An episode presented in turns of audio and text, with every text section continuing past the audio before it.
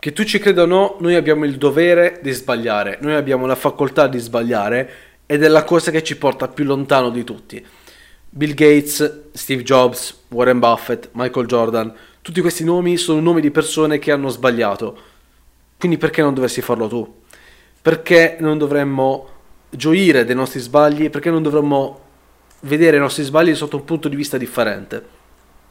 In questo episodio ti propongo appunto un ragionamento sul perché tu dovresti sbagliare, sul perché sbagliare è davvero qualcosa di molto molto benevolo e non cattivo e perché chi sbaglia è davvero un passo avanti rispetto a chiunque altro, ma soprattutto perché chi pensa che chi sbaglia non è degno di fiducia ha profondamente torto. Detto questo, dopo la sigla ti propongo questo mio ragionamento, un piccolo esempio che ti farà davvero capire tutto e soprattutto spero ti possa davvero essere utile. Detto tutto questo, dopo la sigla. Benvenuto su Daily Motive, la rubrica di Motivation dove ti racconto concetti motivazionali e di crescita personale sotto un punto di vista logico, basato sulla realtà. Non le solite belle parole, ma una nuova prospettiva sugli eventi di ogni giorno per vivere la tua vita al massimo e aiutarti a raggiungere i tuoi obiettivi.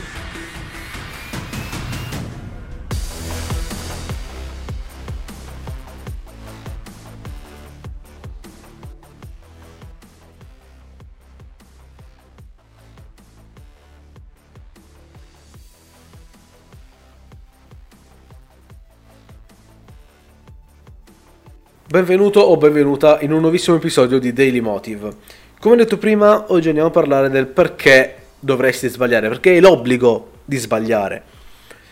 Allora, grandi nomi come Steve Jobs, Bill Gates, Michael Jordan o quant'altro sono persone che anche loro nella loro vita hanno sbagliato. Però dei loro sbagli, diciamo, non se ne parla chissà quanto, non non, non sono mai chissà quanto ingigantiti quanto le loro grandissime azioni, no? Però anche loro hanno sbagliato, anche loro hanno fatto degli errori che sono costati parecchio e che davvero, insomma, hanno fatto tantissimo la differenza in quello che loro poi sono diventati. Dunque, quando si parla di sbaglio e quando si dice mh, che bisognerebbe non sbagliare mai, è davvero qualcosa che per me non ha alcun senso. Perché, allora, facciamoci due calcoli veloci. Per non sbagliare, tu hai bisogno di sapere tutto e di prevedere tutto. Hai bisogno di prevedere qualsiasi cosa tu possa fare e qualsiasi cosa possono fare gli altri, magari nel tuo progetto. Cosa delle quali tu non sei direttamente responsabile, no? Perché in un progetto l'errore di uno è l'errore di tutti. Però a quel punto, insomma, diventa impossibile prevedere davvero qualsiasi situazione e agire preventivamente. Non siamo mica dei computer dove tu è l'umano che dà delle istruzioni e il computer fa e a quel punto non può sbagliare. Noi siamo semplicemente un ammasso di carne e quant'altro che impara sbagliando.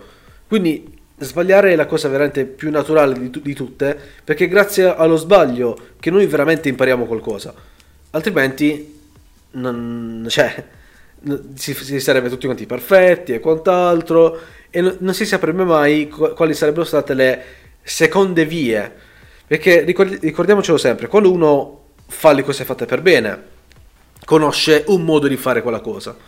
È vero l'ha fatta bene buon per lui però conosce quel modo e basta. Quando uno sbaglia non solo capisce dove ha fatto l'errore ma capisce che quella via è un'altra via dove certe cose sono state fatte bene e altre sono state fatte male. Ad esempio, esempio de- della mia vita, quando io facevo uh, piattaforme web molto molto complesse e mi mettevo in testa di fare una funzione, di fare una certa cosa, un certo pezzo di piattaforma, incominciavo a farlo. Incominciando a farlo, piano piano mi accorgevo che quella soluzione, quel metodo di fare quelle cose che mi ero proposto in mente di applicare e di costruire, non era il modo giusto che mi avrebbe portato al risultato desiderato, no? E quindi un metodo sbagliato. Ma nel metodo sbagliato io non solo ho imparato tante cose che prima non sapevo facendo, ma soprattutto mi sono reso conto di come quelle cose che io ho imparato, che non servivano molto per raggiungere quel mio risultato, in realtà potevano essere riutilizzate in tantissime altre cose. Nello sbagliare c'è sempre l'imparare e questo è importantissimo, perché quando qualcuno ti dice ok, allora tu hai sbagliato, allora non sei degno della mia fiducia nello svolgere certe cose. Al massimo è il contrario, perché tu il perché quella roba là è, è fallita, perché hai sbagliato, il motivo lo sai. E sai che devi evitare quella roba lì, ma sai anche, scusami, che facendo quella roba lì tu hai imparato tantissimo. Ha imparato tantissimo, tantissime cose che possono essere riutilizzate in altri campi benissimo e che in un prossimo futuro daranno i loro frutti. E veramente io credo veramente che quando si parla del non dover sbagliare, dell'essere perfetti, uh, della mancanza di fiducia quando uno sbaglia, è, è veramente una cosa totalmente fuori dal mondo, perché si va contro il principio col quale noi impariamo come si suol dire, sbagliando si impara, no? Ed è qualcosa che molti, mh, mm, diciamo, non tengono a mente. Quando si vede qualcuno sbagliare, si pensa subito a dire, ok, visto tu hai sbagliato, quindi non hai ragione. Ok, quella persona ovviamente non, ha ragione perché ha sbagliato. E va bene, ok, perfetto.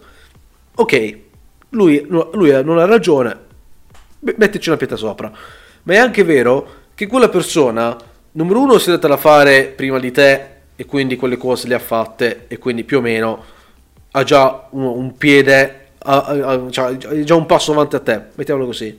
Ma secondo, quella persona ha imparato tante altre cose che tu non sai ed è per questo che tu dovresti avere paura di chi sbaglia. Perché chi sbaglia, quelle cose le ha provate, ha fallito miseramente, va bene, ok, ma ha imparato tante altre cose che tu non sai. E quelle singole conoscenze vengono riutilizzate in altri campi, in altre situazioni che possono fruttare diversamente.